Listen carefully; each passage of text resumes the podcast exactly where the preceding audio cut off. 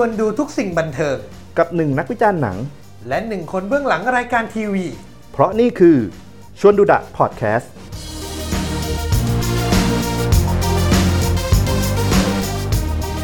สวัสดีครับ สวัสดีครับ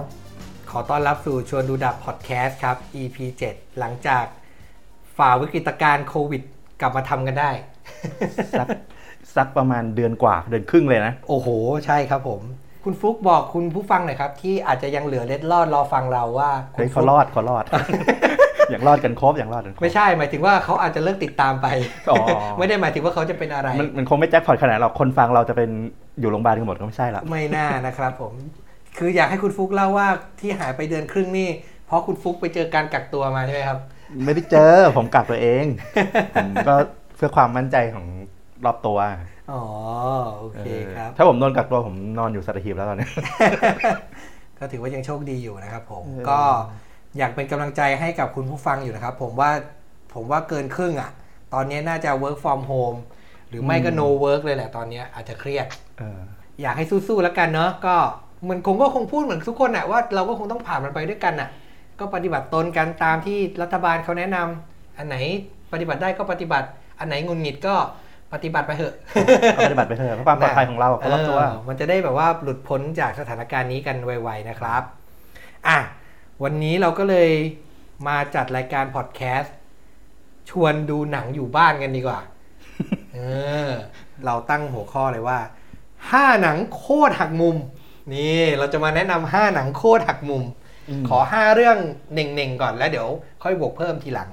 พูดถึงหนังหักมุมก่อน ผมขอพูดถึงหนังหักมุมก่อน ในทางภาพยนตร์ในทางการเรียนอะไรอย่างเงี้ยมันมีแบบ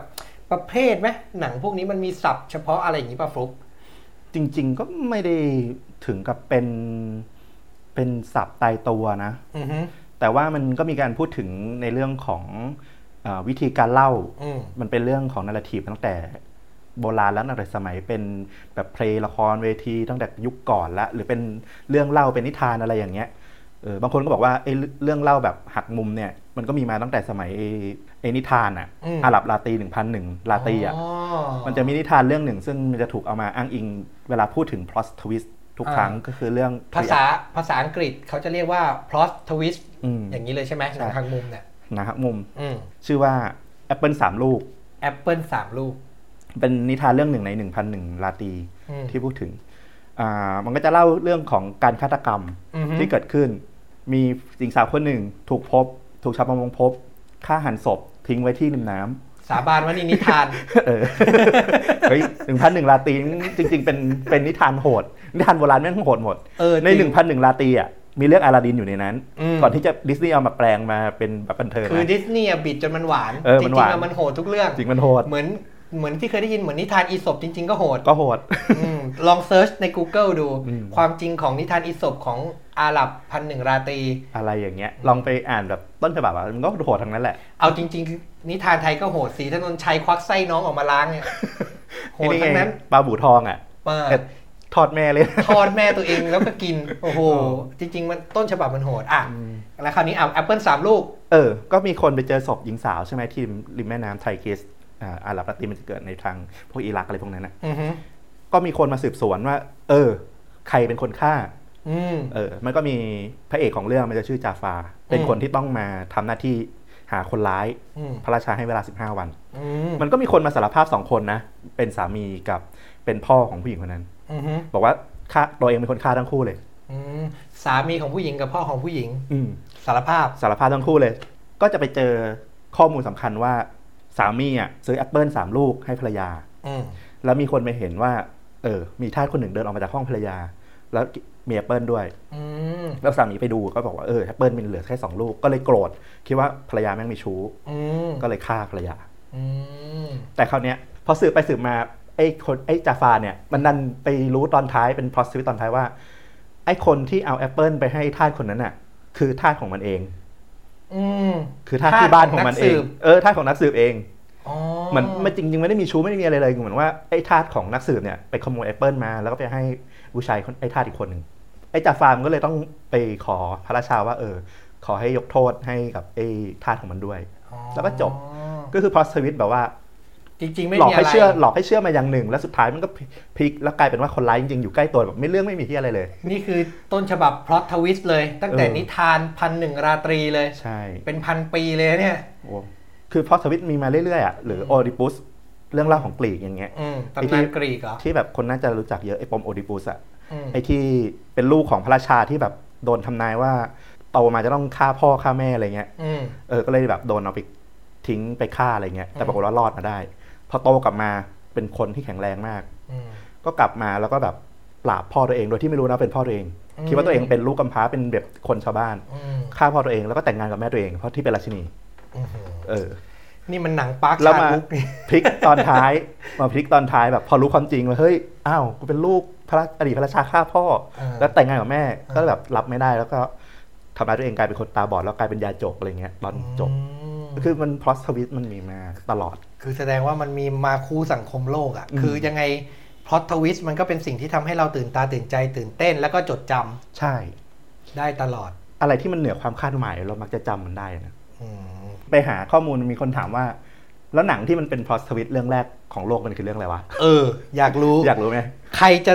ให้คำนิยามว่ามันคือพล็อตทวิสต์เรื่องแรก ใช่ ก็มีคนไปหาข้อมูลมา ถ้าคนที่เป็นนักเรียนหนังเรียนพวกวิชาภาพยนตร์อืมน่าจะเคยได้ดูดูตัวอย่างหนัง เยอรมัน expressionist expressionism เรื่องหนึ่งอ่าฮะชื่อเรื่อง The Cabinet of Dr. Caligari เฮ้ย คุ้นคุณมาไหมกหนังขาวดคุ้นำเป็นตัวอย่างของหนังแนวเยอรมัน expressionist หนังหนังแนวเยอรมัน expressionistคือ คือเป็นการเอาศิลปะสไตล์ expressionist อะการแสดงออกมาแบบเวอร์สุดๆอะ สุดแต่เล่นใหญ่เล่นใหญ่ แล้วก็อาร์ตแบบสุดโต่งอะอืมเอออธิบายไม่ถูกเหมือนกันยังไม่ไม่เชี่ยวทางอาร์ตขนาดนั้นอือฮึแต่ว่าคือถ้าเห็นสไตล์จะพอเข้าใจว่า expressionism มันเป็นประมาณนั้นอะอือฮึคราวเนี้ยหนังมันก็เอาวิธีการคิดของศิลปะแบบนั้นมาถ่ายทอดผ่านหนัง มันเป็นเรื่องราวของผู้ชายคนหนึ่งที่นั่งอยู่ในสวนสาธารณะแล้วก็มีคนมานั่งคุยด้วย แล้วเขาก็เริ่มเล่าว่าเออเขาอะได้ไปเจอกับเอ่อด็อกเตอร์ Caligari อืม ด็อกเตอร์คนเนี้ยจริง ๆ มันเป็นปีศาจร้ายเลยอย่างเงี้ยอืมที่แบบเออแล้วเขาก็แบบอารมณ์มันเหมือนแนวแนวแบบเหมือนแดรกคูล่าไอ้ที่พระเอกแบบเข้าไปในปราสาทของแดรกคูล่าแล้วก็ไปเจอความจริงบางอย่างไปเฮ้ยมันเป็น monster เป็นปีศาจอะไรอย่างเงี้ยอืมแล้วก็สุดท้ายมันก็คือรอดกลับมาได้ หนังมันหักมุมที่ถ้าจะคุ้นๆคือตอนท้ายอะมันเฉลยว่าจริง ๆ ทั้งหมดอะเป็นความฝันไปเองคิดของไปเองของพระเอก พระเอกเป็นคนไข้จิตเวชอยู่ในโรงพยาบาลอืม ส่วนไอ้ที่มานั่งเลยนะมันคือนั่งคุยกับคนไข้ด้วยกันอยู่ แล้วดร. Caligari จริงๆ ก็คือผู้อำนวยการโรงพยาบาลอ๋อจินตนาการใหญ่โต จินตนาการใหญ่โตเออแล้วของมัพลิกคนตอไข้โรคท้ายจิต เป็นตัวตั้งต้นที่แบบ จบท้ายแบบเฮ้ยอ้าวเป็นคนบ้าเว้ยหรือแบบหนังกูดูช่วงหนึ่งกูดูมาตั้งนานใช่ กูดูคนบ้าเหรอที่เนี่ยหรือแบบอีกอืมแนวแบบเฮ้ยดูมาทั้งเรื่องอ้าวเป็นแค่ความฝันอะไรอย่างเงี้ยอืมซึ่งมันจะมีเยอะมากเลยหนังจริงแนๆวมีเนี้เยยอะอยู่มีช่หวงลายหนึ่งเรื่องเออมอะงั้นทีนี้เข้าสู่ภาพยนตร์พล็อตทวิสต์หรือ หักมุมโคตรหักมุมใด ๆ เนี่ย ถ้าฟุกอยากจะแนะนำให้คุณผู้ฟังไปลองดูกัน ต้องบอกก่อนว่าเราคงไม่สปอยดีกว่านะ พูดชื่อไปให้ครบ5ชื่อก่อน อะไรอย่างเงี้ยแล้วเดี๋ยวพอจะเข้าสู่โหมดสปอยความชอบอะไรเดี๋ยวเราไปขยายอีกทีหนึ่งอ่าโอเคละกันอ่าอ่าเอาเรื่องแรกของฟลุกเรื่องแรกของเราเดี๋ยวย้อนให้นิดนึงก่อนว่า plot switch อะมันมี m ม c h a n i c หรือว่าเครื่องมือในการ plot switch อยู่หลายอย่างอืมอย่างที่หนึ่งเนี่ยเขาฝรั่งเขาเรียกว่าการเพึ่งค้นพบตัวตนที่แท้จริงอืม ของตัวละครอืมตัวอย่างหนังไอ้พวกเนี้ยอย่างเช่น The Arthur ที่อ่านิโคลคิดแมนเล่นนี่เขาคิดแมนเล่น เรื่องราวคือครอบครัวครอบครัวหนึ่งในยุคประมาณยุคกลาง สามีออกไปรบ แล้วก็ต้องเอ่อนางเอกต้องอยู่กับลูก แล้วปรากฏว่าก็พบว่าในบ้านอะมันมีสิ่งแปลกประหลาดอืมเหมือนอารมณ์แบบมีผีอยู่ในบ้านอืมมีสิ่งอยู่ในบ้านมูดแอนโทนของหนังมันจะออกแนวดักดักดักดักมืมืดดมืดอืมใช่อืมแล้วก็รู้สึกว่าแบบมีอะไรสักอย่างอยู่ในบ้านตลอดเวลาอืมอืม แล้วตอนหลังมันก็จะไปเฉลย ซึ่งนางเอกจะค้นพบตัวตนที่แท้จริงของครอบครัวตัวเอง ในตอนจบ ในตอนจบมันกลายเป็น plot twist นึกออกทำให้คนจำได้จำได้เคยดูอ่าอะเนี่ยก็คือกลวิธีที่หนึ่งอืมกลวิธีที่สองก็คืออ่าการใช้ flashback อืมเอาเหตุการณ์ในอดีตที่ยังไม่เผยอะ ให้ข้อมูลทีหลังสุดเลยมาเฉลเอายมาเฉลยตตออนนจจบบอ่า ให้กูเก็ตตอนหลังอ๋อเมื่จุอดก่อนเริ่มต้นมันอย่างมันมีอย่างนี้นี่เองมันเลยอืมจบแบบนี้อ๋อมันพี plot twist อย่างนี้อืนี่มเองอืมอืมอืมกลวิธีอีกอันก็คือแบบใช้ผู้เล่าเรื่อง อืมที่น่าเชื่อหรือไม่น่าเชื่อก็ไม่รู้ เออ เล่าไปจริงไม่จริงไม่รู้ ไม่รู้อืมคือตัวตัวสายตาแทนผู้ชมอะ เป็นคนที่ไม่น่าเชื่อถือ อืมเออ ประมาณนี้อืมฮึก็หลายเรื่องนะหลายเรื่องก็มีอันนี้ก็มีหลายเรื่องอันนี้ที่หลายเรื่องเล่าเล่าเล่าไปว่า คือเล่าผ่านสายตาคนนี้ว่าเกิดอะไรขึ้นบ้าง ใช่ใช่แล้วตอนจบก็ไปหักมุม ใช่อืมโอเค The Usual Suspect อันนั้นนะจะเป็นอืมหนึ่งเรื่องที่แบบหนังทุกปีคนพูดถึง95ที่ที่ทุกคนหักพูดถึง หักมุมกันแบบว่าตกเก้าอี้เลย ใช่ ถ้าดูกันตอนนั้นอืมแล้วก็มีแบบโชคชะตาเข อารมณ์เหมือนโอดิปุสเมื่อกี้ที่เล่าอืมเออฆ่าพ่อแต่งงานกับแม่ ก็เป็นอารมณ์แบบมันไปไหลตามเรื่องของมันอะอืมแต่เป็นจุดหักเหของชีวิตคนคนหนึ่งอืมที่แบบ เออ โอเค แล้วก็มีแนวแบบเอ่อตัวเอกลวง ตัวเอกลวง เหมือนเอาดาราดังมาเล่นแล้วเราคิดว่าเฮ้ยคนนี้แม่งพระเอกแน่ๆสุดท้ายแม่งตายตายแต่แรกเลยเออหรือแม่งก็ตายกลางเรื่องแม่งเลยอะไรเงี้ยเออน่าจะนึกออกอะหลายเรื่องนี้หักมุมหนักเอาแบบง่ายๆ คือแม่ง Game of Thrones อะเอาเป็นว่าสิ่งที่เกิดกับบ้านของสตาร์กในซีซั่นหนึ่งแล้วกันเออหรืออย่างคาดคาดไม่ถึงหรือหนังอย่างแบบ Cabin in the Woods อะมนึกออกไหมนึกออกที่มันจะมีตัวละครตัวหนึ่งอะไอ้ที่เป็นแบบ ผู้ชายหล่อๆกีฬาอืมกีฬาที่แบบปกติในหนังสยองขวัญมันต้องเป็นพระเอกมันต้องเป็นพระเอกอะอืมมันกาก เออ มันกลายเป็นแบบ เออเออเข้าตัวใจตัวที่รอดสุดท้ายแม่งดันเป็นแบบคนที่เราไม่คิดว่าจะรอดอะเออออะไรอย่างเงี้ยอืมอืมอืมแล้วก็แบบสุดท้ายก็คือ การเล่าเรื่องแบบไม่เรียงลำดับเวลา จริงๆมันก็จะไปใกล้ๆกับแฟชแบ็กแต่ว่าอันเนี้ยมันตรงใจกว่าอืมตัวอย่างหนังเรื่องหนึ่งที่จะยกมาเป็นหนึ่งในห้าหนังที่แนะนำเลยคือ เรื่องมิเมนโตอืมของโนแลนพ่อปู่โนแลนที่รักของเรา ถ้าใครชอบโนแลนแล้วไม่เคยดูเรื่องนี้ก็คือมึงมึมึงงไม่พลาดแบบไม่ไม่น่าจะใช่ละต้องบอกว่ามึงไม่ได้รักโนแลนนี่หว่าเออเลยไม่ได้ดูคืออย่างพลาดพลาดอย่างเรื่องแรกอย่าง The Following ยังพอเข้าใจอ่ามันยัง following เป็นหนังขาวดำด้วยนะหนังขาวดำแล้วก็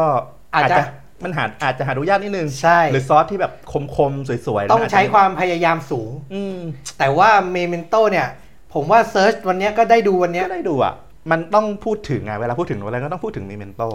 มันคือใช้กลวิธีในการ plot twist ที่มันเหนือมากอืมๆมันใช้คำว่า reverse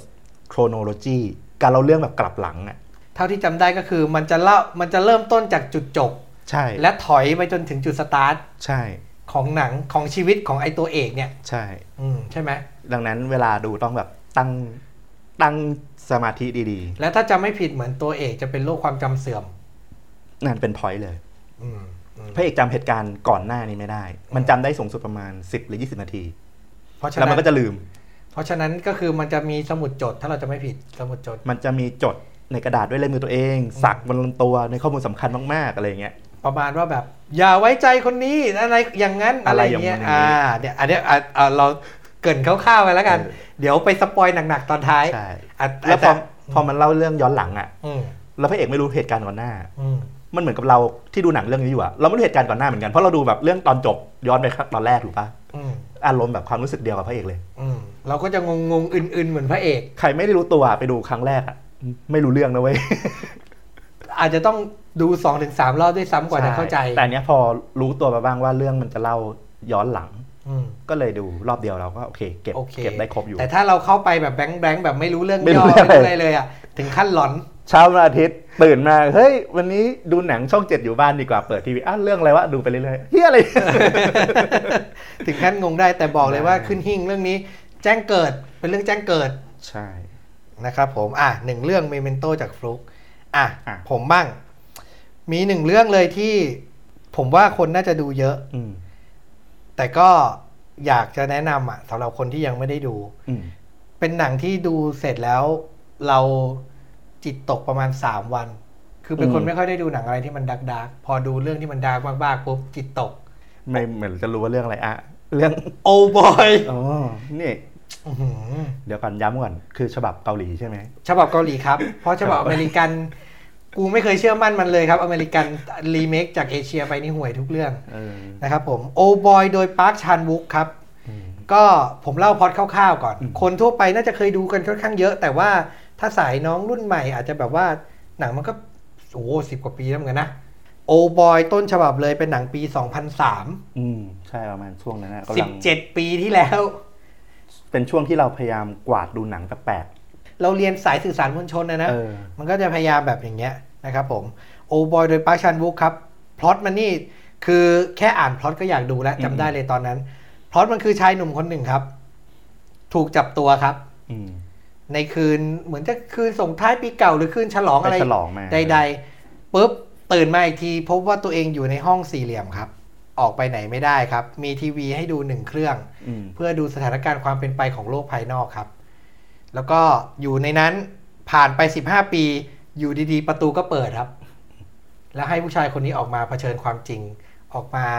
พบกับครอบครัวที่เขา ตอนแรกคือเหมือนแบบครอบครัวมีเมียมีลูก ใช่แต่ว่าโดนจับไปก็ไม่ได้เจอเลย เห็นแค่ในทีวีว่าเกิดอะไรในโลกภายนอกบ้าง นั่นแหละ ประเด็นของเรื่องก็คือ ใครปล่อยเขาออกมา ใครเอาเขาไปขังไว้เพื่ออะไร และปล่อยเขาออกมาต้องการอะไร แค่นี้เลย แต่มันนำไปสู่จุดจบที่แบบอื้อหือพระเจ้าพระคุณเอ้ยจิตใจมึงทำด้วยอะไร ใช่ใช่ใช่นะครับผม นี่คือโอบอย รับประกัน อย่าดูเวอร์ชั่นฮอลลีวูด ดูเวอร์ชั่นเกาหลีปี 2003 ฮอลลีวูดรีเมคปี 2013 ไม่ต้องดู ครบรอบสิบปีครบทำรลาอยบหนังแม่งเล่นเลย โอเค จบไป อ่ามีโอบอยและเมื่อกี้ฟลุกบอกครับผมเป็น Memento เรื่องแรกอ่าโอเคเรื่องที่สองคือโอนบอย เรื่องที่ 3 ครับ เรื่องที่สามเอาไปก่อนเลยละกัน เพราะว่าเมื่อกี้ก็พูดถึงไปละอืม The Usual Suspects The Usual Suspect โอเค มันเป็นหนังที่ได้ออสการ์สาขาบทด้วยแล้วก็ทำให้คนเขียนบทแม่งดังเหมือนพลุแตกเลยตอนนั้น ใช่ ผู้กำกับคือไบรอันซิงเกอร์ Bryan Singer ที่ที่ทำ X-Men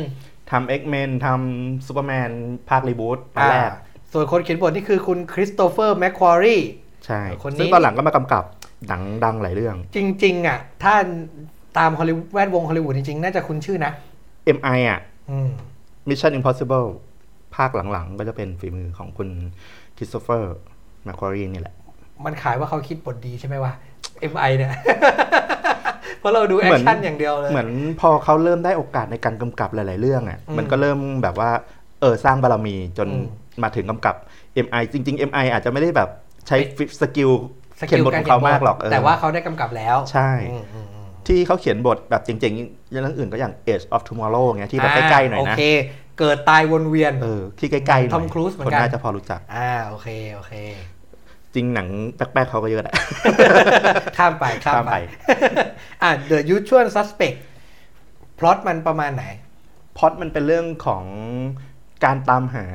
เอ่อคนบงการที่แท้จริงอืมมันก็เป็นเรื่องราวของแวดวงมาเฟียเนี่ยที่มันเป็นตัวละครหลาย ๆ ตัวเข้ามาเอ่ออยู่เกี่ยวเกี่ยวข้องกับคดีนี้ คดีคดีหนึ่งมากหลาย ๆ คนเข้าอืมแล้วตำรวจอะมันก็จับไอ้ตัว ลูกกระจอกคนหนึ่งมาได้ ที่อยู่ในคดีนี้อืมแล้วก็มานั่งสอบสวนอยู่ในห้องอืมคนน่าจะจำฉากที่อยู่ในห้องนี้ได้ คือมีเจ้าหน้าที่สอบสวนนั่งอยู่ตรงข้ามกับโต๊ะ แล้วก็มีเอ่อห้องแบบก็วางของนู่นนี่นั่นเต็มไปหมด และคนที่ถูกสอบปากคำเนี่ยก็คืออ่าเควิน Kevin สเปซี่ใช่ซึ่งตอนนั้นแม่งเป็นใครก็ไม่รู้ ก็เป็นใครไม่รู้ก็แต่ยังว่าไม่ดัง ใช่ตอนนี้นยังไม่ดังอืมแต่เรื่องนี้ทำให้เราจำหน้าเขาได้ ใช่เพราะพล็อตทวิสต์มันก็เกี่ยวกับไอ้เขานี่แหละ ก็ไอ้คนนี้แหละอืม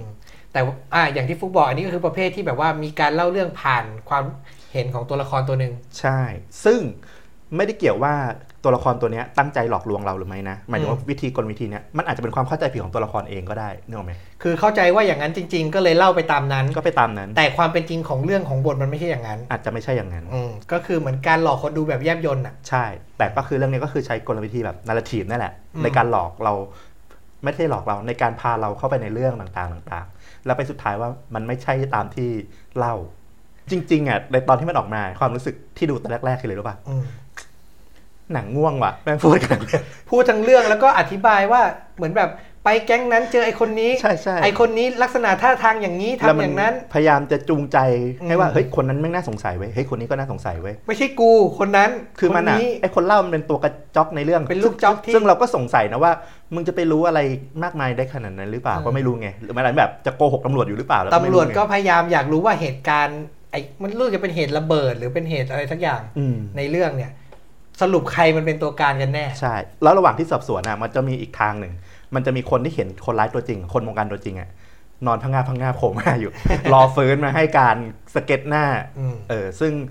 ตำรวจก็รออยู่ถ้าไม่ได้ข้อมูลจากไอ้ลูกจ๊อกลูกกระตัวเนี้ยจอกตัวเนี้ยก็จะได้รูปสเก็ตจากไอ้คนคนนั้นอะอืมว่าไอ้คนวงการอะมันคือใคร จริงๆอะรอไอ้ตัวนั้นตื่นก็คงได้ แต่ว่าได้ไม่รู้จะตื่นเมื่อไหร่ไม่รู้จะตายหรือเปล่าไงโคม่าอยู่เออโคม่าก็เลยอะอะเอาลูกจ้องมาถามค่าเวลา ประมาณนั้นนะครับผม แต่ว่าฉากสุดท้ายแหละที่ทำให้แบบรู้สึกว่าเอออ้าปากค้างนะใช่โอ้ยฉากสุดท้าย เราดูเราจำได้เลยแบบเย็ดเคเลยอะอย่างนี้เลยอะแล้วความเจ๋งของมันคือกลวิธีที่ที่มันใช้ในการที่แบบค่อยๆเฉลยอะค่อยๆเฉลยแล้วแบบ โอ้โหเออแม่งแบบคุยกันตอนช่วงหลังต่อนะครับ ผมอะไปแล้วสามเรื่อง มาที่ผมอีกเรื่องหนึ่งถ้าใครยังไม่ได้ดูต้องดูอะเป็นหนังที่ ถัดจากเมื่อกี้โอบอยเราแนะนำไปปี 2003 ใช่ป่ะอืมอันนี้ปี 2004อืมวนเวียนอยู่กับช่วงนี้แหละเราเออพวกเราเพราะว่ามันช่วงที่เราดูหนังเยอะๆ แล้วหนังดีๆ ออกมาช่วงนั้นเยอะ ต้องบอกตรงๆว่าคือพอมาถึงช่วงเนี้ยคือ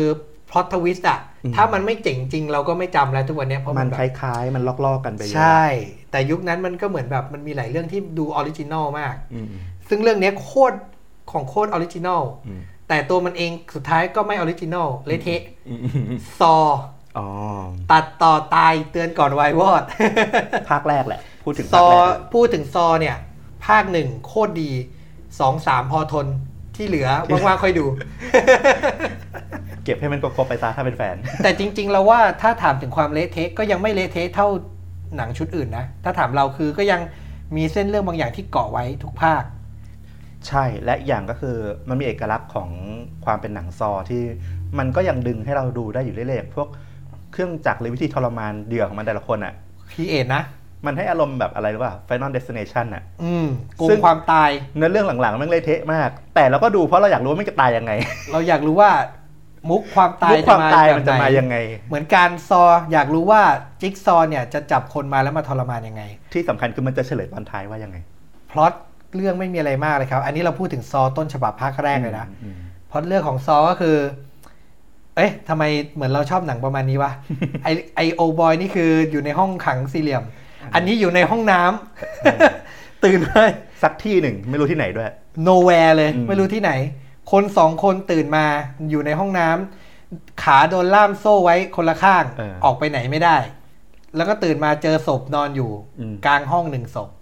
พร้อมกับเสียงของฆาตกรที่อ้างตัวว่าเป็นจิ๊กซอว์ฆาตกรชื่อจิ๊กซอว์เขาจะมาผ่านในตุ๊กตา อ่า ผ่านประหลาดตุ๊กตาแปลก เป็นตุ๊กตาหน้าตาน่ากลัวถ้าไปเซิร์ชก็เจอเลยแหละอืมนะครับผมแล้วเขาก็จะทำหน้าที่เขาบอกว่า คนที่เขาจับมาอยู่ในห้องหรือจับมาลงทันเนี่ย คือคนที่ใช้ชีวิตแบบไร้คุณค่า ไม่เห็นคุณค่าของชีวิต เพราะฉะนั้นต้องมารับบทเรียน ถ้าอยากรอดต้องทำตามเกมของกู ซึ่งเกมของจิ๊กซอว์นี่ก็ต้องแลกด้วยอะไรบางอย่างอะในชีวิตอะอืมก็ต้องบอกเลยว่าเลือดสาดเลือดสาดเราพูดเลย ความ ความตลกของซอภาคแรกหรือเปล่าคือมันมีดีวดีที่ออกมาขายตอนนั้นอะอืมแล้วปกดีวดีอะแม่งสปอย เออเดี๋ยวเรามาเล่ากันเดี๋ยวมาเล่ากัมันนไม่ได้มันไม่ใช่ปกไม่ได้ปกแบบด้านหน้าเลยนะอืมเหมือนเป็นแบบสันปกหรือแบบเออข้างหลังอะไรอย่างเงี้ยเออซึ่งไอ้คนคัดมามึงไม่ได้ดูหนังเหรอวะคือถ้ามาเอาช็อตนี้มาคือหนังจบแล้วอะให้เดาว่าไม่ได้ดูเออถ้าถามนะเราว่าไม่ได้ดู เดี๋ยวมาเล่ากันตอนส spoil แต่บอกเลยเนี่ยพอดแค่เนี้ยเราเชื่อว่ายังไงคนก็อยากดู คือดำเนินเรื่องในห้องสี่เหลี่ยมแคบๆอาจจะมี flashback ไปดูชีวิตข้างนอกหน่อย แล้วก็อีกเส้นเรื่องหนึ่งก็คือตำรวจที่ตามหาคนหายสองคนเนี้ย ที่ต้องเล่นเกมจิ๊กซอว์เนี่ยอีกเส้นเรื่องหนึ่งก็คือจะมีตำรวจคอยสืบ เฮ้ย หายตัวไปที่ไหนวะ ที่บ้านเขาเกิดอะไรขึ้นวะ ก็จะมีตำรวจคอยสืบอยู่อีกฝั่งหนึ่งนะครับ ก็นำดำเนินไปสู่เนื้อเรื่องตอนจบที่ทั้งเลือดสาดและหักมุมชิบหายเหมือนกัน ในความรู้สึกเราเราก็รู้สึกว่าแบบ มึงเอากันอย่างนี้เลยเหรอ เดี๋ยวเรามา spoil กันนะครับ เรื่องนี้ลืมไม่ลงเหมือนกัน และทำให้เราอะ ดู Saw ครบทุกภาคเลยนะ เพราะว่าเราแบบ อย่างที่บอกคือมันก็ยังพอมีพล็อตอะไรให้เราจับอะทุกภาค จริง ๆ เสียดายมากเลยนะเออที่มัน re กำลัง reboot ที่มันจะเข้าไม่กี่เดือนเดี๋เนี่ยยวจะมีการทำ reboot แล้วใช่ป่ะ Saw มัน reboot เรียบร้อยแล้ว มันพร้อมฉายแล้วด้วยเนี่ยอืมแต่ว่ามันน่าจะโดนเลื่อนไปละอืมมันชื่อเรื่อง Spiral หรือ Spinal สักอย่าง reboot ในที่นี้คือมันจะ reboot ได้ไงในเมื่อทุกคนก็รู้พล็อตมันอยู่แล้ว มันไม่ใช่ reboot เอ่อ มันก็คือ reboot แหละก็คือ มันคือวิชั่นแบบใหม่ ที่นักแสดงตลกผิวสีอย่าง Chris Rock เข้ามาอืม Chris บอกว่า Rock ผมมีไอเดียเกี่ยวกับหนัง Saw ใบที่แบบ ที่มันจะแบบปลุกซีรีส์นี้กลับมาได้ แล้วพี่ก็มาถ้าสายฮาเลยแล้วพี่ไปเล่ายังไงจนเฮ้ยได้ทำอย่าะวดูอย่าดูถูกพวกตลกนะ อย่างจอร์แดนพิวเนี่ยอ่าแม่งสายตลกมาเลยมันมาทำแบบ get out แบบโอ้โห ดีมาก สยองแบบที่ดีมากจริงจริงจริงแล้วก็กลายเป็นแรงผลักดันให้แบบ คนที่เล่นคอมเมเดี้ตลกอะ่ะกับลองมาทำหนังสยองขวัญกันเยอะนะ นี่ก็เป็นอีกตัวอย่างแล้วก็รู้สึกคำวิจารณ์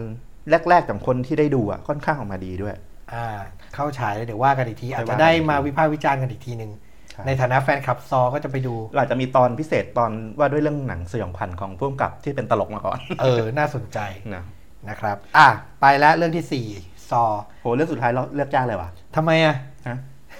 มันก็มีในลิสต์หลาย ๆ เรื่องเนี่ยที่เดี๋ยวเราค่อยพูบถึวงกเพิ่มเอาได้ เอาเรื่องที่อยากเล่าที่สุดก่อน ติดใจออกมาเลยอะก็คือ หนัง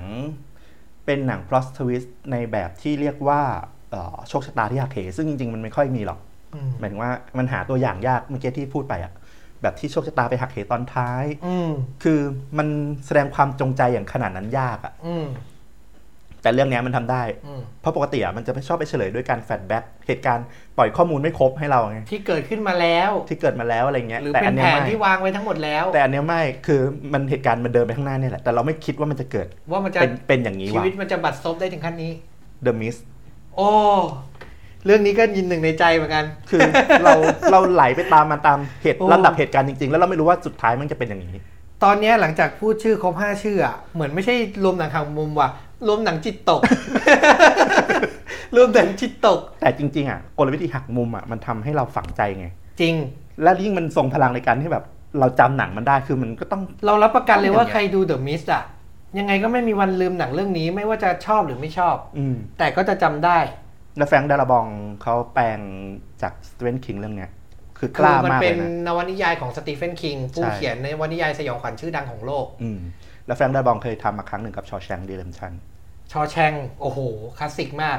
ถ้าทำจากสตีเฟนคิงเนี่ยแฟรงค์ดาราบองเทพ ถือว่าคนหนึ่งแหละเทพที่ว่าเทพเทพเทพแล้วก็กล้าที่จะเปลี่ยนแปลงเรื่องราวบางอย่างให้มันเป็นความมีความเป็นหนังอะให้มันน่าจดจำในอีกรูปแบบหนึ่ง The Mist นี่ก็ตามชื่อ Mist ก็คือหมอก ใช่ เป็นเรื่องราวของเมืองเมืองหนึ่งที่อยู่ดีๆวันหนึ่งก็มีหมอกลึกลับเข้ามาปกคลุมอืมแล้วมันก็มีสัตว์ประหลาดออกมาจากอีก ที่ไหนไม่รู้อาจจะเป็นไม่รู้มิติหนึ่งมาจากเออเลยมาจากก็เลยไหนไม่ทุกอย่างรู้อะเป็นสัตว์ประหลาดแบบแปลกๆเป็นรูปร่างแมลงมันเป็นตัวที่อะไรก็ไม่รู้อะอืมเออแล้วคนพระเอกพระเอกกับลูกก็หนีมาแล้วมันติดอยู่ในซูเปอร์มาร์เก็ตแห่งหนึ่งที่แบบคนมาอยู่รวมกันเต็มไปหมดเลย มันสะท้อนเรื่องราวของความเป็นคนหลากหลาย ๆ แบบในสังคมที่มันต้องอยู่ในพื้นที่ที่หนึ่งแล้วก็แบบเผชิญอันตรายภายนอก เราเชื่อว่าท่านผู้ชมซีรีส์ยุคนี้ที่น่าจะดูหนังซอมบี้มาเยอะจะเข้าใจ ข้างนอกเป็นมหันตภัยเออแน่นอนสิ่งที่อันตรายที่สุดอาจจะไม่ใช่ไม่ใช่สัตว์ประหลาดหรือไม่ใช่ซอมบี้ที่อยู่ข้างนอก ใช่ อาจจะเป็นคนด้วยกันเอง แล้วเรื่องเนี้ยคนที่น่าจะพูดถึงทุกคนก็คืออีกอีกคุณอีป้าป้าลัทธิมหาภัยเจ้าแม่ป้มหลัทธิเจ้าแม่ลัทธิซึ่งเดี๋ยวเราไปขยายกันเออตอนสปอยเดี๋ยวเราจะเล่าให้หมดเลใช่ยอันนี้ก็ครบห้าเรื่องละครบห้าเรื่องแล้วเราย้ำอีกทีหนึ่งห้าเรื่องที่เราแนะนำเลยนะครับผม เริ่มจากฟลุกเรื่องแรกก็คือเมนโตมีเมนโต ผมบอกเลยโอบอยหนังเกาหลี แล้วก็มา The Usual Suspects The Usual Suspect ส่วนเรื่องที่ 4 ของผมก็คือซออ่าแล้วก็สุดท้ายปิดด้วย The Mist The Mist 5เรื่องนี้นะครับสำหรับท่านผู้ฟังที่ยังไม่ค่อยได้ชม อยากชมหนังหักมุมมันๆ เราแนะนำให้ปิดพอดแคสต์อืมตอนนี้และไปรับชมก่อน หลังจากนี้ไปสำหรับคนที่ชมแล้วหรือไม่ค่อยแคร์เรื่อง spoil เท่าไหร่ แต่เราบอกเลยนะว่า ฟัง spoil ปุ๊บ หนัง5เรื่องนี้บางที ความสนุกหายไปประมาณ 30-40%เลยนะ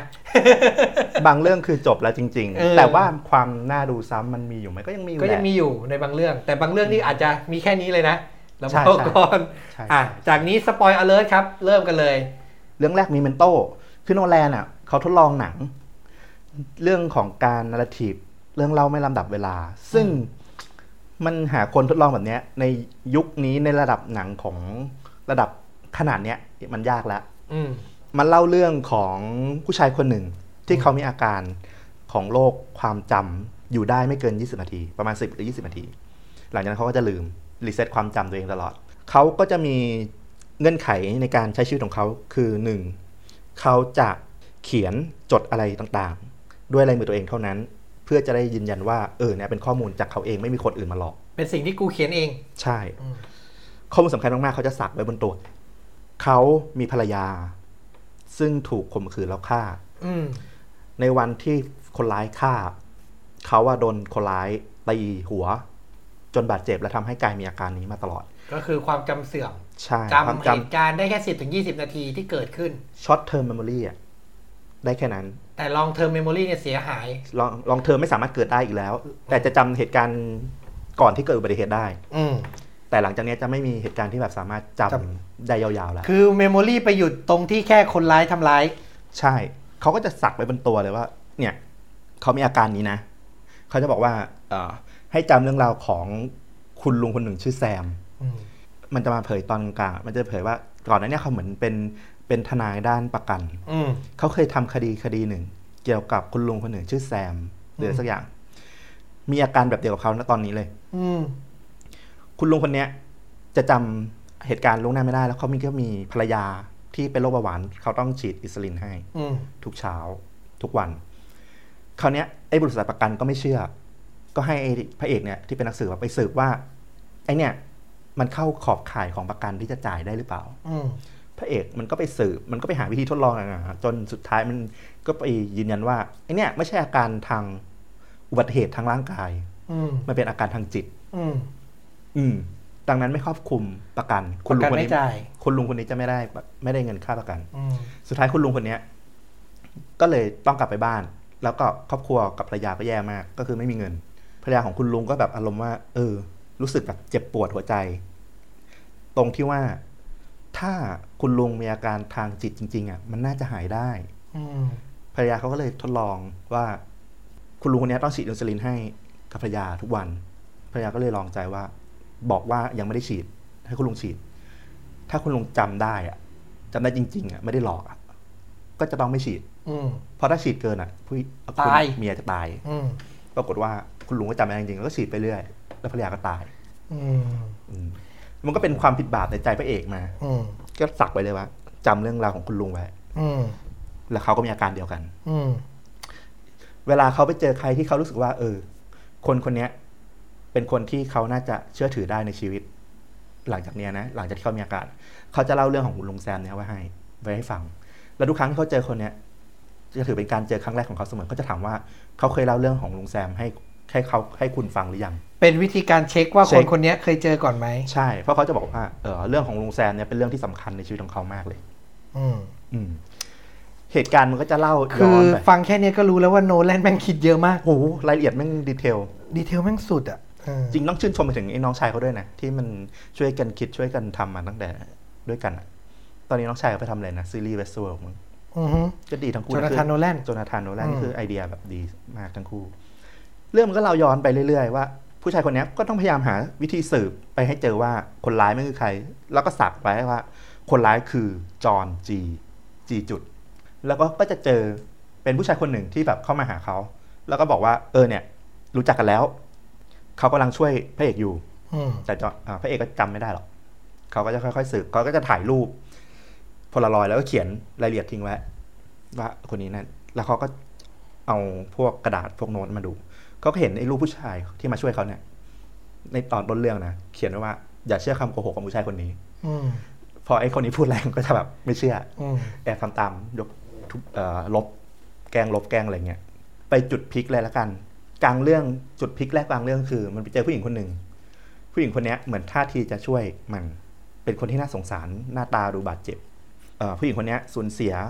แฟนที่เป็นคนขายยาชื่อจิมมี่ไปอืมแล้วก็สงสารพระเอกก็จะช่วยพระเอกอืมเหตุการณ์แมันพอย้อนไปฉาก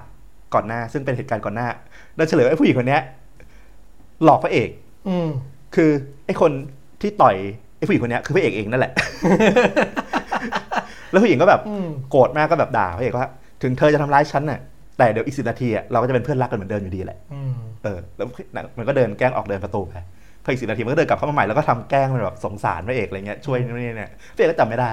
ก็เดินเรื่องไปต่อต้องยอมรับว่าตอนต้นเรื่องอะพระเอกอะมันยิงมันยิงไอ้ผู้ชายคนนั้นอะเรียกไอ้ผู้ชายหนวดแล้วกันจำชื่อมันไม่ได้ คนที่มันพยายามมันจะมาช่วยพระเอกอะตอนแรกเพ ราะว่ามันบอกเขียนไว้แล้วว่าอย่าเชื่อผู้ชายคำโกหกของผู้ชายคนนี้อืมก็ยิงคนนั้นตายแล้วก็ย้อนกันไปเรื่อยๆ สุดท้ายเฉลยไปเลยว่าไอ้ผู้หญิงคนนั้นน่ะ แฟนมันอะที่ชื่อจิมมี่อะก็โดนพระเอกฆ่าอืมเพราะว่าไอ้ที่พระเอกเขียนว่าคนร้ายคือจอห์นจีอะอืมมันมีเขียนเติมอยู่ใต้ใต้ว่า มันก็ไม่แน่ใจว่าชื่อจอห์นหรือเปล่า หรืออาจจะเจมส์หรืออาจจะอะไรเงี้ย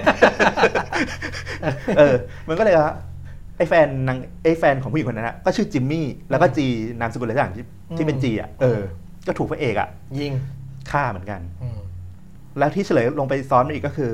ไอ้หนวดนั่นน่ะ เป็นตำรวจเลวอืมที่แบบว่ามาช่วยพระเอกให้หาจอนจีอืมซึ่งอะมันก็สร้างจอนจีใหม่ๆขึ้นมาทุกครั้ง เพื่อให้พระเอกมีจุดหมายในชีวิต จอนจีตัวจริงอะ ที่ข่มขืนเมียพระเอกอะตายตั้งแต่ปีแรกๆแล้วแต่พระเอกจำไม่ได้ แล้วมันก็เลยใช้บทประโยชน์ตรงเนี้ยในการหาประโยชน์ ให้พระเอกไปฆ่าคนที่มันอยากเก็บ พูดง่ายๆ คือไอ้ผู้ชายใส่หนวดที่พระเอกเขียนว่าอย่าเชื่อไว้บนอืมร่างกายเนี่ย คือตำรวจใช่เลวที่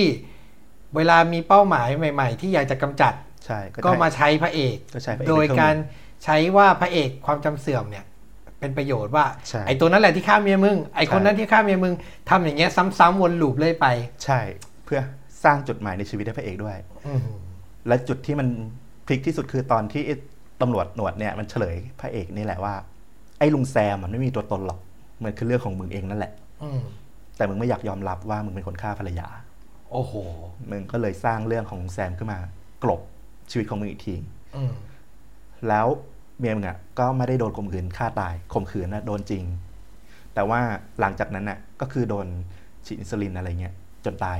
ตามเรื่องของลุงแซมก็คือมือตัวมึงเองนั่นแหละอืม แล้วมึงก็ฆ่าไอ้คนร้ายตัวที่จริงอะตั้งแต่ปีแรกแล้ว ยังมีรูปอยู่เลยอืม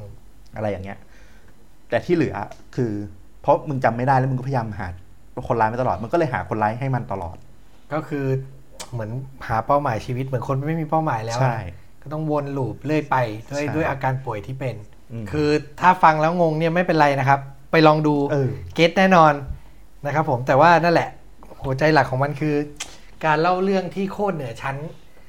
ของโนแลนเลยนะ ใช่ แล้วบทสรุปออกมามันดันกลายเป็นอีกเรื่องหนึ่งที่แบบ เราก็คิดไม่ถึงนะ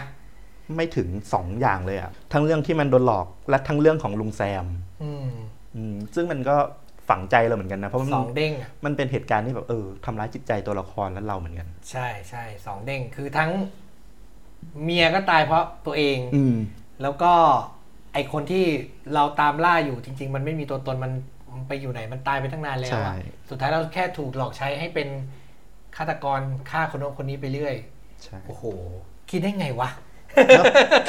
โอ้เนี่ยคิดได้ไงวะ ยอมโนแลนมากเลยนะ ยอมโนแลนจริงๆ โคตรดีนะครับผม แล้วก็มันก็ตอบเหตุผลว่าทำไมต้องเล่าอย่างนี้ ใช่ ได้แบบครบถ้วนสมบูรณ์ ต้องดูครับ Memento อะอ้าวเรื่องที่สองโอบอยครับ Park Chan-wook อย่างที่บอกว่าโดนขังอยู่ 15 ปี ผมเล่าแบบไม่ต้อง เรียกว่าอะไร ไม่ต้องลง detail มากแล้วกันเนาะเล่าไปจนถึงจุดหักมุมเลยแล้วกัน จริง ๆ แล้วก็คือผู้ชายคนเนี้ยมันมีเรื่องราวตั้งแต่ตอนเด็กถูกไหมไอคนที่เอาไปขังเอาผู้ชายคนนี้ไปขังอะก็คือเพื่อนสมัยเด็ก เรื่องตั้งต้นทั้งหมดมาจากโรงเรียนมัธยมตอนที่มันเรียน มันเป็นเด็กเกเรคนหนึ่งเด็กเกเรคนหนึ่งไอตัวเอกที่โดนขังเนี่ยเป็นเด็กเกเรคนหนึ่งใช่ ชอบมีปัญหากับเพื่อน ชอบแกล้งเพื่อน ชอบนู่นชอบนี่ชอบนั่น ส่วนไอตัวมหาเศรษฐีที่จับพระเอกไปขังเนี่ย มันเฉลยตอนหลังว่าเป็นมหาเศรษฐีแหละอืมจริง ๆ คือรักพี่สาวตัวเอง ใช่ไหมพี่หรือน้องสาวเนี่ยพี่หรือน้องสาวเราไม่ชัวร์เหมือนกัน มันนานแล้ว อืมอารมณ์ว่าเป็นพี่สาวน้องสาว อารมณ์ว่าเป็นร่วมสายเลือดกันอะอ่าแล้วรักกันอืมแล้วก็แอบพลอดรักกันในห้องเรียนเออและไอตัวพระเอกเอกเนี่ยไปเห็นเออแล้วก็ไปลือไปลือไปไปเล่าเมาทั้งไปเล่าเออจนแบบชีวิตพัง ชีวิตพังฝ่ายผู้หญิงเนี่ยก็แบบเหมือนกระโดดตึกตายเอ่อ ไปกระโดดสะพาน กระโดดสะพาน ก็ทำให้การล้างแค้นเกิดขึ้น คุณผู้ชมที่ยังไม่ชมลองคิดในใจครับว่าการล้างแค้นนี้มันจะไปสิ้นสุดตรงไหน คุณขังคนที่บอกความจริงเรื่องที่ว่าคุณรักกับน้องสาวตัวเองไว้15ปีอืมแล้วก็ปล่อยออกมา คุณจะทำอะไรกับเขาต่อครับ ผลของเรื่องนี้ก็คือ มหาเศรษฐีเนี่ยก็แบบเหมือนให้หินให้หินให้หินตัวเอกไปเรื่อยนะ ไปตามหาคนคือโน้นเป้าหมายคนนี้ของตัวเอกที่ออกมาจากคุกคือ ตามหาครอบครัวตัวเองนั่นแหละเพราะว่ามันหายไปนานแล้วก็ได้ข่าวแค่ว่าเออเมียเหมือนอาจจะตายไปแล้ว แล้วลูกลูสาวกก็แบบสาวถูกต้องอยู่ส่งไปสถานเลี้ยงเด็กกำพร้าอะไรอย่างนี้ถ้าเราจะไม่ผิดนะ คืออยู่ลำพังแล้วไม่รู้อยู่ที่ไหนต้องไปหามาช่วยไว้อะไรเงี้ยซึ่งหลังจากเขาออกมาเนี่ย สิ่งที่เขามาเจอก็คือเขาจะมาเจอผู้หญิงที่อยู่ในบาร์คนหนึ่งเป็นผู้หญิงสาวก็เหมือนเป็นตัวเอกฝ่ายหญิงแหละอืมใช่ไหมที่จะคอยช่วยเหลือ คอยแนะนำคอยแบบว่า เธอต้องทำอะไรต่ออะไรประมาณเนี้ยเหมือนแบบคอยช่วยๆอยู่ แล้วก็แบบตกหลุมรักกันเป็นคู่รักกันแหละอืมมีสัมพันธ์กันนั่นแหละ และสุดท้ายหนังก็มาหักมุมว่าอืมไอตัวนางเอกเนี่ย ที่ช่วยเหลือพระเอก คอยตามว่าให้พระเอกหาให้เจอว่า ใครที่เป็นคนขังเขาให้หาให้เจอว่าครอบครัวอยู่ไหนเนี่ย ไอตัวเอกผู้หญิงคนเนี้ยก็คือลูกสาวของลูกสาวของไอ้ตัวเอกเองนี่แหละไอตัวที่โดนขังเองนี่แหละอืมพูดง่ายๆคือ ไอมหาเศรษฐีคนเนี้ยมันเฝ้ารอเวลาจนลูกสาวของตัวเอกโต แล้วมันถึงปล่อยพระเอกออกมา พระเอกก็ตามหาให้วุ่นเลยใครขังกูโน่นนี่นั่นผ่านฉาก action มีฉาก action มากมายคือจริงๆนอกจากจุดหักมุมแล้วว่าหนังเรื่องเนี้ยสไตล์ในฉาก action อะค่อนข้างดีนะมันไอ้จะดิฉากโถงทางยาวๆที่มันถือค้อน แล้วก็ไล่ทุบอะไล่ทุบโอ้โหอันนั้นก็แบบติดตามากเลยอันนั้นก็ติดตามมาก อันนี้เป็นฉากแบบในตำนานที่จริงๆนักเรียนหนังหลายคนก็ต้องดูเพื่อศึกษาเหมือนกัน แต่ว่าตอนจบเนี่ยเนี่ย พอพระเอกรู้ว่าไอคนที่เรารักอะคนที่เราจะเริ่มต้นชีวิตใหม่ด้วย คนที่เรามีอะไรด้วยอะคือลูกสาวของเราเอง ก็คือล้างแค้นแหละ มึงแฉเรื่องกูรักกับน้องกูใช่ไหม กูก็จะดูว่ามึงอะก็จะทำเหมือนกูไหมเออเออมันมีอะฉากหนึ่งที่มีมันอะลไรมกับลูกมึงเองมันลมควันจะทำไงตอนที่ไอ้ตัวเอกเนี่ยได้กับไอ้ผู้หญิงคนเนี้ยอืมครั้งแรกมันก็อืมโดนลมควันสลบ และไอ้ตัวร้ายก็ใส่หน้ากากแหมเดินเข้ามาในห้องแล้วก็พูดประมาณว่า ฉันไม่เชื่อเลยจริงๆว่าแกสองคนจะรักกันได้จริงๆเลยประมาณเนี้ยอืมเออแบบอืมซึ่งพอพระเอกรู้ความจริงจำกำจัดทุกคนไปแล้ว ตายตายหมดตายหมดนะครับผมสิ่งที่เขาทำก็คือทางเลือกเขาคือเลือกสะกดจิตตัวเองให้ใช่ไหมตอนท้ายให้ลืม จิตแพทย์นักสะกดจิต สะกดจิตให้เขาลืมว่าผู้หญิงที่อยู่ข้างกายเขาเนี่ยคือ ลูกสาวเขาใช่เพื่อจะใช้ชีวิตต่อไปได้ โดยไม่ทำร้ายตัวผู้หญิงด้วยเพราะผู้หญิงเขาจะไม่รู้ความจริง ใช่ เพราะว่าถ้าผู้หญิงรู้ก็ไม่น่าโหก็รับไม่ได้ใช้หรอกชีวิตไม่ได้เหมือนกันอืมก็พังคู่นั่นแหละอื้อหือคือโอบอยเนี่ย เป็นหนังเรื่องที่สองในไตรภาคของปาร์คชันวุกอืมไตรภาคเรื่องของการแก้แค้นไอ้ภาคหนึ่งกับภาคสามเนี่ย ไม่ค่อยแบบมีจุดที่แบบกระแทกใจเราได้ขนาดนี้สามเรื่องอยู่ในไตรภาคแห่งการแก้แค้นใช่แต่โอนบอคืยอเรื่องนี่อะสุดละเรื่องมันไม่ได้ต่อเนื่องกันหรอกแต่ว่ามันเหมือนเป็นแบบซีรีส์มันเดียวเป็กันน ธีมเดียวกันเรื่องของการแก้แค้นอืมซึ่งหนังสามเรื่องปาร์คชางรุก ก่อนหน้าที่เราจะมีบองจุนโฮ จริง ๆปาร์คชางรุกได้รับการคารวะยอมบและจากคารวะเราก่อนนะครับ แต่หนังเขาคงไม่แมสเท่าบองจุนโฮ ผู้กำกับพาราไซอืมก็เลยอาจจะไม่ได้ global ขนาดไหนขนาดนั้น แต่จริงๆก็ก็ถือว่าเยอะก็ถือได้ได้รับการยอมรับอยู่อืมต้องบอกว่าเขาเหมือนเป็นตัวบุกเบิกแรก ๆ ที่ทำให้หนังเกาหลีแบบ สู่เวทีประกวดสำคัญสำคัญหรือว่าอยู่ในความจดจำของนักวิจารณ์หนังอะไรเงี้ยอืมอืมนะครับ นี่ก็คือโอบอยอืมผมเล่าแล้วผมยังจิตตกอยู่เลย อะ ต่อไปสู่เรื่องที่ 3 ครับผม The Usual Suspect เมื่อกี้เราเกรินๆไปนิดนึงแล้วแหละว่าเรื่องก็คุยกันถึงเรื่องคดี คดีต่างๆ จับลูกจ็อกมาสอบสวน เออ ก็ให้ข้อมูลต่างนู่นนี่ ตัวละครเยอะรายชื่อมันเพียบว่าเลยกันไปดูกันไป แต่จุดหักมุมก็คือตอนจบตอนจบ ก็คือให้รายละเอียดจนแบบตำรวจแบบ เออ โอเคอืมพอละอืมเผยทุกอย่างยอมปล่อยตัวแล้วกลับได้ มันก็เดินออกมาจากอ่าสถานีตำรวจหลังก็เดินไปเรื่อยตัดสลับ แล้วพระเอกไอ้ทางตำรวจ ก็พบว่าผู้มีป่วยผู้ป่วยฟื้นขึ้นมา ผู้ป่วยที่โคม่าที่สามารถสเก็ตหน้าได้ เออตื่นมาฟื้นสเก็ตช์ได้เรียบร้อยอืมส่งแฟกซ์มา ส่งแฟกซ์รูปผู้ร้ายมา รูปตัวบงการมาให้ตัวบงการที่ทำให้เกิดเหตุการณ์ทั้งหมดมา เป็นรูปของไอ้ลูกจ๊อกคนนี้แหละคนนี้แหละ แล้วไอ้ที่มันเดินกะเผลกตอนแรก ๆ กะเผลกกะเผลกอยู่ เดินกระเพกเพราะเหมือนเหมือนเขาเป็นโรคแบบเขาบอกว่าเขาว่าเป็นโรคกล้ามเนื้ออ่อนแรงหรืออะไรสักอย่างอะไรแบบนั้นโปลิโออะไรประมาณเนี้ยอะไรแบบที่อย่างเงี้ยเดินกะเผลกทั้งเรื่องอะเออกะเผลกดูแบบไอคนนี้ไม่มีพิษมีภัยอะลูกกระจอกแน่ดูกระจอกแน่ๆกะเผลกเหมือนอารมณ์แบบกึ่งกึ่งๆจะง่อยแล้วอีกนิดๆนึงใช่ แล้วพอแฟกซ์เป็นรูปหน้าออกมาไอ้ฉากขาที่เดินกะเผลกกะเผลกอยู่มันก็เดินแบบปกติอะค่อยๆเหยียดตรงปึ๊บเหยียดตรงโอ้เหยียดตรงจนกลายเป็นเดิน โคตรชอบเลยอะคือเราว่าถ้าเด็กยุคใหม่ฟังจุดหักมุมมันเนี้ยอาจจะไม่ได้รู้สึกตื่นเต้นเท่าไหร่ แต่ว่าตอนนั้นที่โลกของหนัง plot twist มันยังไม่ได้แบบฟูเฟื่องขนาดนี้อะจุดที่แบบชอบมากเลยคืออะไรรู้ป่ะคือตอนที่มันค่อยๆเฉลยว่าไอ้ชื่อที่ไอ้เนี่ยมันพ่นมาทั้งเรื่องอะอื มมันมาจากสิ่งของที่อยู่ในห้องนั้นหมดเลยเว้ยแก้ว แก้วของไอ้ตำรวจมันเขียนชื่ออะไรอยู่ มันก็เอามาใส่ชื่อตัวละคสิ่งขงรในห้องสอบสวน เออ แก้วมีโลโก้อะไร มันก็เอาชื่อของโลโก้หรือไอ้สิ่งที่มันเห็นนะมาใส่เป็นชื่อตัวละครแล้วก็เล่าแล้วให้มันเล่าโอ้คือมึงเล่ามึงให้การได้แบบว่าเนียนมากกลิป พูดแบบไม่มีจุดแบบว่าผิดพลาดเลยใช่คือมึงฉลาดขนาดไหนอะขั้นสุดคือไอ้ตัวเนี้ยฉลาดสุดแล้วก็เนียนสุด ถึงขั้นปลอมว่าตัวเองเป็นง่อย แล้วปล่อยไปแล้วอันนี้หายเข้ากลีบเมฆไปเลย แล้วก็จบแบบจบแบบแห้งๆเลยโอ้สุดมากเลยอะสุดมากครับ แล้วเป็นหนังแจ้งเกิด ที่เท่าที่จำได้ก็มี 2 คนและคือ Kevin Spacey กับไอ Benicio del Toro อ่าอ่าที่เล่นนะครับใช่ดังมากทั้งคู่มาจากเรื่องนี้เลย คือออย่างที่บอกอะแหละความรู้สึกตอนที่ดูตอนนั้นอะคือ ไม่ใช่เป็นคนที่ดูหนังแนวดราม่า thriller พูดเยอะๆอะอืมรู้สึกเบื่อมาก แต่ว่า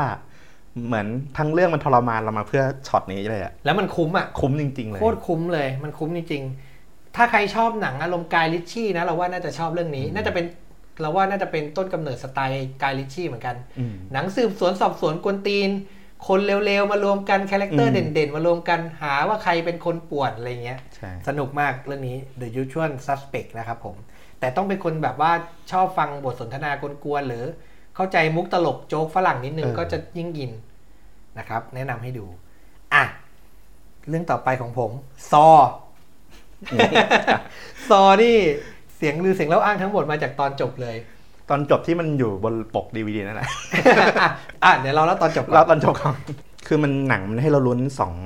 เหตุการณ์ตลอดเวลา คือในห้องนี้อืมตัวละครมันโดนบังคับให้ทำอะไรบางอย่างเพื่อจะรอดอืมก็คือสุดท้ายมันมันเข้าใจแล้วว่าไอ้เลื่อยเนี่ย มีไว้เพื่อให้ตัดขาตัวเองเพื่อจะหนีออกไปให้ได้ คือมันไม่ได้มีไว้ให้ฆ่าฝั่งตรงข้าม คือตอนมันเกิดการขัดแย้งกันเออตลอดอะ เอ้ย ต้องทำอะไรวะต้องฆ่าอีกจะทำคนนึงเหรอยังไงอีกคนนึงมันเลวกว่า กูต้องฆ่ามันทำยังไงถึงจะรอด หรือทำยังไงถึงจะรอดสุดท้ายแล้วเหมือนมีตัวหนึ่งตายไป และตัวที่เหลืออยู่เป็นหมอ หมอกอร์ดอนถ้าเราจะไม่ผิดใช่อืมหมอกอร์ดอนนะครับผมก็ถือถือเลื่อยอยู่ แล้วก็เหมือนแบบว่ารู้ว่า ลูกตัวเองหรือที่บ้านนะกำลังจะอันตรายแล้วถ้าเราไม่ออกไปหรือไม่เอาชีวิตรอดตอนเนี้ยก็เลยใจเด็ดมากเลื่อยขาตัวเองข้างหนึ่งที่โดนล่ามอยู่อืมแล้วเพื่อจะคลานเอาไว้ ค่อยๆคลานค่อยๆคลานออกไป แล้วก็เหมือนแบบเฉลยอีกทีนึงว่าฆาตกรไอ้จิ๊กซอว์เนี่ย มันบัญชาจากตรงไหนวะมันอยู่ตรงไหนมันคือใครวะสุดท้ายแล้วจิ๊กซอว์คือ ไอ้ศพแรกที่มันนอนอยู่ในห้องน้ำนี่แหละ นอนอยู่กลางห้องเลย นนออนนแล้วแต่ต้นเรื่อง มันคือมันวางแผนไว้ทั้งหมดแล้วอะ่ะ แล้วมันก็นอนอยู่กลางห้องนั่นแหละ แล้วมันก็ลุกขึ้นมาตอนจบอะ่ะใครใครจะคิดเนาะใครจะคิดวะ คือมัน stun มากอะ่ะ คือมัน make up ตัวเองเป็นศพอะ่ะโอ้โหโคตร peak โคตร peak peak จริง ๆ นะครับผมนั่นแหละก็คือนั่นแหละจิ๊กซอว์ช็อตที่ศพมันยืนขึ้นมาเนี่ย Saw จิ๊กซอว์มันยืนขึ้นมาเนี่ยเออคือช็อตที่อยู่หลังปกดีวีดีโอ้โห เนื้อออกไหมใครเห็นรูปนี้ก็คือ ก็รู้รู้แล้วไง รู้แล้วว่าไอ้ตัวนี้แม่งยืนขึ้นมา เออ แสบมาก แสบมากแสบมากจริงอย่างซอเนี่ยก็เป็นตัวอย่างหนึ่งที่แบบหาทางฉีกตัวเอง ในการเฉลยคนร้ายแม่งได้แบบไม่ซ้ำใครอะเป็นอืมเอกลักษณ์ของตัวเองๆอืมก่อนหน้านี้ก็จะมีหนังแบบที่เอ่อเฉลยคนร้ายได้แบบเจ๋งๆอะ่ะเรื่องแรก ๆ ที่น่าจะพูดถึงก็คืออย่าง Murder on Orient Express อ่าที่มาเป็นหนังตอนหลังแต่เป็นนิยายมานานแล้วของอากาธาคริสตี้อืม ที่ทุกคนน่าจะฝังหัวว่า อันนี้ก็คือสปอยไปเลยนะอืมคือได้เลยคนน่าจะเข้าใจอยู่แล้วว่า ในเรื่องเรื่องหนึ่งอะคนร้ายมันน่าจะมีคนเดียว อืมแต่ในเรื่องเนี้ยดันเฉลยว่าไอ้คนที่ต้องสงสัยทั้งหมดบนรถไฟอะแม่งร่วมมือกันฆ่า คนคนเดียวคนคนเดียวใช่เพื่อแก้แค้นอะเอออะไรเงี้ยแบบโอ้เจ๋งเออเจ๋งดีก็เป็นพล็อตที่ดี หรืออย่างไอที่เราชอบก็คือ Identity อ้าว Identity เหตุการณ์เกิดในโมเตล มีคืนฝนตกด้วยไหมรู้สึกคืนฝนตกมีคน9คนมาอยู่ในโรงแรม มีเด็กมีผู้หญิงมีหลายบุคลิกเลย และสุดท้าย Identity หนังมันก็เฉลยตอนจบหักมุมว่าเหตุการณ์ในโรงแรมเนี้ยที่มีเกิดการฆาตกรรมกันคนค่อย ๆ ตายไปทีละคนเนี้ยอืมดอกแรกเขาบอกกันเลยว่าไอคนที่มาติดในโรงแรม9คนเนี้ยเกิดวันเดือนปีเดียวกันหมดเลย อืมเฮ้ยเป็นไปได้ไงวะอัศจรรย์เป็นไปได้ไงวะ และสุดท้ายมันก็มาหักมุมอีกชั้นหนึ่งว่า มันเกิดวันเดือนปีเดียวกัน เพราะว่า 9 คนเนี้ยคือ identity หรือคือบุคลิกของฆาตกรต่อเนื่อง หรือผู้ป่วยทางจิตคนเดียว เป็นคนที่เป็นโรคมีหลายบุคลิกใช่สิ่งที่เกิดขึ้นในโมเตลคืนฝนตกนี้คือ สิ่งที่เกิดในหัวของคนคนนี้ ในเหตุการณ์โลกจริงอะคือนักสืบพยายามหาอยู่ว่าบุคลิกไหนในเก้าบุคลิกเนี้ยที่เป็นฆาตกร ที่ออกไปฆ่าคนจริง ๆ ในเออในเรื่องจริงในโลกในโลแห่กงความจจริริงงหักสองชั้นอืมก็คือหักชั้นแรกคือไอเหตุการณ์เนี้ยมันไม่ได้เกิดขึ้นจริงนะ มันเกิดขึ้นในจิตในสำนึกของไอตัวฆาตกรอืมแต่ก็ยังไม่จบนะ ก็ต้องหาให้ได้ว่า identity ไหน ที่พอปรากฏออกมา คือออกมาในโลกแห่งความจริงปุ๊บแล้วไปฆ่าคนอื่นอ่าแล้วนั่นก็คือ เด็กน้อยอ๋อเด็กแบบเด็กสุดเลย คือหลอกสุดอะก็คือตัวละครที่แบบ เราไม่คิดว่าจะต้องเป็นฆาตกรที่สุดอะนะ คือ Identity ที่เป็นพระเอกก็เล่นโดยจอห์นคูแซกเขาก็จะออกแนวนักสืบ ออกแนวแบบว่าเป็นตำรวจเก่งๆ เขาก็จะต้องไล่สืบหาว่า Identity ไหน เขาก็จะไปสงสัยพวกผู้ใหญ่อะไปสงสัยพวก Identity ที่ดูเป็นนักเลงดูอะไรอย่างเงี้ย สุดท้ายหักมุมตอนจบเหมือนเหมือน Identity พระเอกอาจจะโดน Identity เด็กเนี่ยทำร้ายโดยโดนแทงหรือโดน อะไรสักอย่างแบบคาดไม่ถึงอะอ่า บุคลิกแต่ละบุคลิกก็พยายามจะเอาตัวรอดอะอืมเออ เพราะว่าพอมันฆ่ากันหมดแล้วปุ๊บสุดท้ายอาจจะเหลือแค่บุคลิกเดียวที่ คลองล่างคลองร่างนี้ได้คลองร่างนี้แล้วก็เหลืออันเดียวที่จะใช้ชีวิตต่อไปได้ใช่นะครับผมประมาณนี้โอ้โหซับซ้อน แต่ว่าเหมาะกับชื่อเรื่องมาก Identity แล้วสนุกด้วยเราว่า เรื่องนี้ก็ดี อะ อันนี้เรามาถึงเรื่องที่สุดท้ายแล้ว The Mist เรื่องที่ห้า แล้ว The Mist เป็นตัวอย่างของการแบบที่บอกว่าเป็นตัวอย่างที่ดีของการเรื่องของโชคชะตาที่บิ๊กผันเลยยกมาเป็นเรื่องที่ห้าอืมเพราะมันหาแนวนี้พูดถึงยากไอ้ที่แบบเราจะไหลไปเรื่อยๆ ไม่ต้องมาเฉลยอะไรพลิกล็อกอืมแบบทีหลังอะ่ะมันพูดพลิกแบบตามธรรมชาติมึงตอนท้ายเลยอะ่ะอืมคือ พอเหตุการณ์วุ่นวายในซูเปอร์มาร์เก็ตมีคุณป้ามหาภัยเริ่มตั้งลัทธิเอ่อความเชื่อขึ้นมา คนเริ่มแบ่งเป็นสองฝั่ง ฝั่งที่เชื่อกับฝั่งไม่เชื่อ ใช่คุณป้าเหมือนจะเชื่อว่า อ่าไอเนี่ยมันเป็นอำนาจที่มันพระเจ้าพระเจ้าสร้างสร้างปีศาจพวกนี้ออกมาเพื่อทดสอบลงโทษคนใช่ ทดสอบมนุษย์ อารมณ์แบบสังเวยต้องสังเวย ต้องสังเวยต้องเอาคนออกไว้ใช่ต้องคนออกมาโดนสังเวยต้องนอกที่ที่ The Mist ที่หมอกข้างนอกซูเปอร์มาร์เก็ตแล้วก็มีคนที่แบบจะต่อสู้อืมพระเอกเป็นฝั่งที่แบบจะรวมคนเพื่อต่อสู้เพื่ออยู่รอดเพื่อหาทาง แล้วก็มีคนที่แบบหนีออกไปอืมไม่เชื่อว่าอยู่ในนี้จะรอดก็หนีออกไปในหมอก ซึ่งในความรู้สึกเราไอ้กลุ่มที่หนีออกไป เราจะมองรู้สึกในใจว่า ไอ้พวกโง่ไอ้พวกตายก่อน ตายแน่ไม่รอดหรอกมึงอะๆก็ตายแน่ๆะไปไรงี้ก่อนเลยออมเล่าไปถึงตอนท้ายเลยแล้วกันอืมคือพระเอกก็สามารถเอาตัวรอดออกมาจากไอ้ซูเปอร์มาร์เก็ตนี้ได้ก็นั่งไปรถคันหนึ่งซึ่งอีป้าที่ปลุกปั่นจนคนเริ่มทะเลาะกันเนี่ยเออสุดท้ายโดน ยิงกลางหัว ยิงแสกหัวตาย ถ้าจะไม่ผิด ใช่ใช่โอ้สะใจมากเลยช็อต ช็อตนั้นโดนคือคนยิงตบมืออะโอ้เป็นเราจำได้ดูในโรงไม่มีใครเห็นใจอีป้านี้เลยใช่ทุกคนปรบมือมีความสุขมากพระเอกก็ขับรถไปกับลูก อืมแล้วก็มีคนแก่ที่ติดตามมาด้วยสองคนสองคน แล้วก็มีนางเอก อืมอ่าแล้วก็มีปืนกระบอกหนึ่งรวมกันประมาณว่ารวมกันทั้งหมด5ชีวิต ใช่ แล้วก็ตกลงกันว่าขับรถหนีไปให้ไกลที่สุด ถ้าพ้นหมอกก็คือรอด แต่ถ้าไม่พ้นก็คือตัดสินใจว่าถ้าน้ำมันหมดเมื่อไหร่ ปืนกระบอกนี้ก็คือตัดสินใจฆ่าตัวตายดีกว่าที่จะต้องโดนปีศาจในหมอกอะจับไปกินอืมหรือไปทำลายไปฆ่าอะไรอย่างเงี้ยอืมอืมก็ถึงช็อตตอนสุดท้ายพระเอกก็ วิ่งรถวิ่งมาเรื่อยๆ จนน้ำมันหมดอืมหมอกจอดก็ไม่มีท่าทีที่จะลดลง ใช่ แล้วก็ได้ยินเสียงสัตว์ประหลาดมาแล้ว เสียงคลืนคลืนคลืนว่าคลืนโอ้โหแม่งมา มามาไกลแดกแน่นอน คนแก่สองคนก็ยิ้ม แล้วก็เศร้าแหละ รู้แล้วว่าถึงจุดจบชีวิตแล้ว แล้วก็แบบปลอบพระเอกว่าไม่เป็นไร ให้พระเอกเป็นคนลงมือจัดการเลยอืมพระเอกก็ซัดซะ เป็นช็อตกว้างๆมีเสียงปืนปังปังไฟปังปุ๊บปุ๊บปังเห็นเลยว่าพระเอก ยิงคนแก่สองคน ยิงผู้หญิง ยิงลูก คือกระสุนมันไม่พอครบทุกคนอืมดังนั้นพระเอกคือคนที่ยอมเสียสละ คนสุดท้ายที่แบบโดนปีศาจกินอืมไม่คือไม่ฆ่าตัวตายไม่ต้องยอมทรมานพระเอกก็ออกไปข้างนอกออกจากรถประมาณมาเลยมา ฆ่ามามากินกูเลย แล้วเสียงคลืนก็ค่อยๆใกล้เข้ามาคืนพอมาถึงหน้าพระเอกปุ๊บ หมอกก็ค่อยๆจางหมอกอยู่ดีหมอกจาง และสิ่งคืนๆที่ใกล้เข้ามานั้นคือรถกู้ภัยเป็นรถทหารนะที่ขนของคนอพยพรัฐบาลอะเออ แล้วคนที่อยู่บนนั้นคืออีพวกที่วิ่งออกไปวิ่งหนีไปตอนวิ่งแรกฝ่าหมอกเข้าไปตอนแรกที่เรารู้สึกว่าอีพวกโง่ตายแน่ๆมึงตายแน่ๆอยู่บนรถที่มีเจ้าหน้าที่ช่วยเหแล้วลือก็มองมาพระเอก แล้วก็มองพระเอกมาว่าอ้าว มึงมาอยู่ตรงนี้ได้ยังไงเออตัดสลับเราจำได้เลยตัดสลับไปก็จะเห็นเจ้าหน้าที่ใช้ที่พ่นไฟใช่สู้กับสัตว์ประหลาดได้แบบ จะชนะแล้วอีกนิดจะชนะแล้วฆ่ามันเหมือนมันยิงทำลายรัเองออะไรอยิย่างงงี้ทำลายด้วยรังยิงทำลายอะไรยิงไฟพ่นคือเป็นที่มาสัตว์ระหลดของเสียงสองอย่างเลยเออคือคือเสียงรถแล้วก็เสียงพ่นไฟพ่นไฟสู้ใส่สัตว์ประหลาดสัตว์ประหลาดสู้ไม่ได้กำลังจะเพี้ยงพอืมำทำให้พระเอกรู้ว่าสิ่งที่กูทำไปเมื่อกี้ ถ้ากูรออีกสักหนึ่งนาที ใช่รออีกนิดเดียว มึงเท่านั้จะนรู้ว่ามึงอะรอดแล้ว ใช่เชี่ย รอดกันทุกคนด้วย จิตตก แล้วซาดเป็นคนที่เพิ่งลงมือฆ่าทุกคนรวมทั้งลูกตัวเองด้วยอื้อหือแล้วพี่เอกก็ล้มลงไปแล้วก็อ้อจำได้ว่าตอนจบมันเงียบนิ่งกันทั้งโรงเลย เดินกันแบบอึนๆลงมาเหมือนกัน เป็นหนังที่ฉากที่จุดจบแม่งคนแม่งไม่มีวันลืมอะ ใช่ ลืมยากอะ่ะ คือมันมีคนที่ชอบแล้วไม่ชอบนะอืมแต่อยู่ในจุดที่แบบรู้สึกว่าหนังมันตั้งใจมาเพื่อช็อกคนดูจริงๆแล้วมันก็ทำสำเร็จมากโคตรโคตรอะ สุดจริง ๆ อะ ตอนนี้แนะนำครบ 5 เรื่องแล้วก็บวกเกร็ดเล็กๆน้อยๆไปหมดแล้วๆมีเรื่องหนึ่งแนะนำมากเดี๋ยวขอโอเคาไปตัดไปแทรกก่อนหน้านี้แล้วกันนะได้ตัดเลยทิ้งเป็นเรื่องสุดท้ายเลยเล่าเลย หนังไทยที่ไม่มีใครพูดถึงแต่ถ้าพูดถึงทุกคนก็บอกอ๋ออย่าบอกนะว่าผู้หญิงห้าบาปโอ้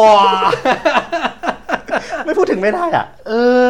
คือในยุคหนึ่งอะเป็นหนังที่กระแสแบบรุนแรงมากเลยนะในแบบยุคนั้นน่ะในตอนที่มันออกอะ เป็นหนังที่ชายไทยยุคเราทุกคนอะ ต้องไขว่คว้าหามาดูเว้ย จริง ๆอะมันควรจะถูกตีค่าใหม่เว้ยอืมจริงๆอะไปหานั่งดูซ้ำอีกทีนะ ถ้าไปดูซ้ำอีกทีนะ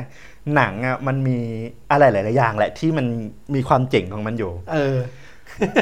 คุณไม่มีทางเห็นพงศิษฐ์คัมภีร์มาเล่นเป็นยามที่นั่งดู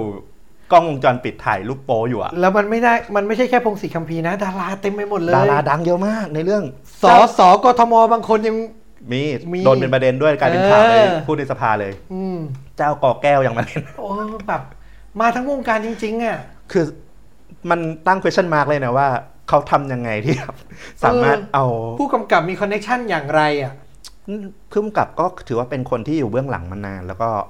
เอ่อมีผลงานเยอะแหละอืมในแง่ของการเป็นเบื้องหลังที่ไม่ไม่ได้มีชื่อในฐานะผู้กำกับโดยตรงอืมในแรกๆอะนะอืมแต่ว่าก็แบบ อืมแล้วแบบหน้าหนังมันคือหนังเลดอา พิศวาสอะไรแบบจะบอกว่าสิ่งหนึ่งที่ทำให้หนังมันโดนตีค่าว่าย่ำแย่อะเพราะว่ามันเป็นหนังเลดอาที่ออกฉายโรงด้วยอืมคือในยุคนั้นอะ มันค่อนข้างรู้สึกแรงมากแหละอืมแต่ถามว่ามาดูตอนเนี้ยแม่งโคตรเฉยเลยเอาจริงๆนะอืมมันเป็นหนังออกแนวตลกตลกด้วยซ้ำพอยของมันทั้งเรื่องจริงๆอะคือบอกว่าคุณมีเซ็กได้ไม่บาปอืมแต่ว่าคุณต้องมี safe sex อืม พล็อตนี่ออกแนวสอสอสอด้วยซ้ำใช่พล็อตพล็อตหวังดีกับสังคมสัตว์เรื่องย่อก็คือผู้หญิงห้าคนในคืนวันฝนตกอะ เหมือนแบบเขามารวมกันเล่าเรื่อง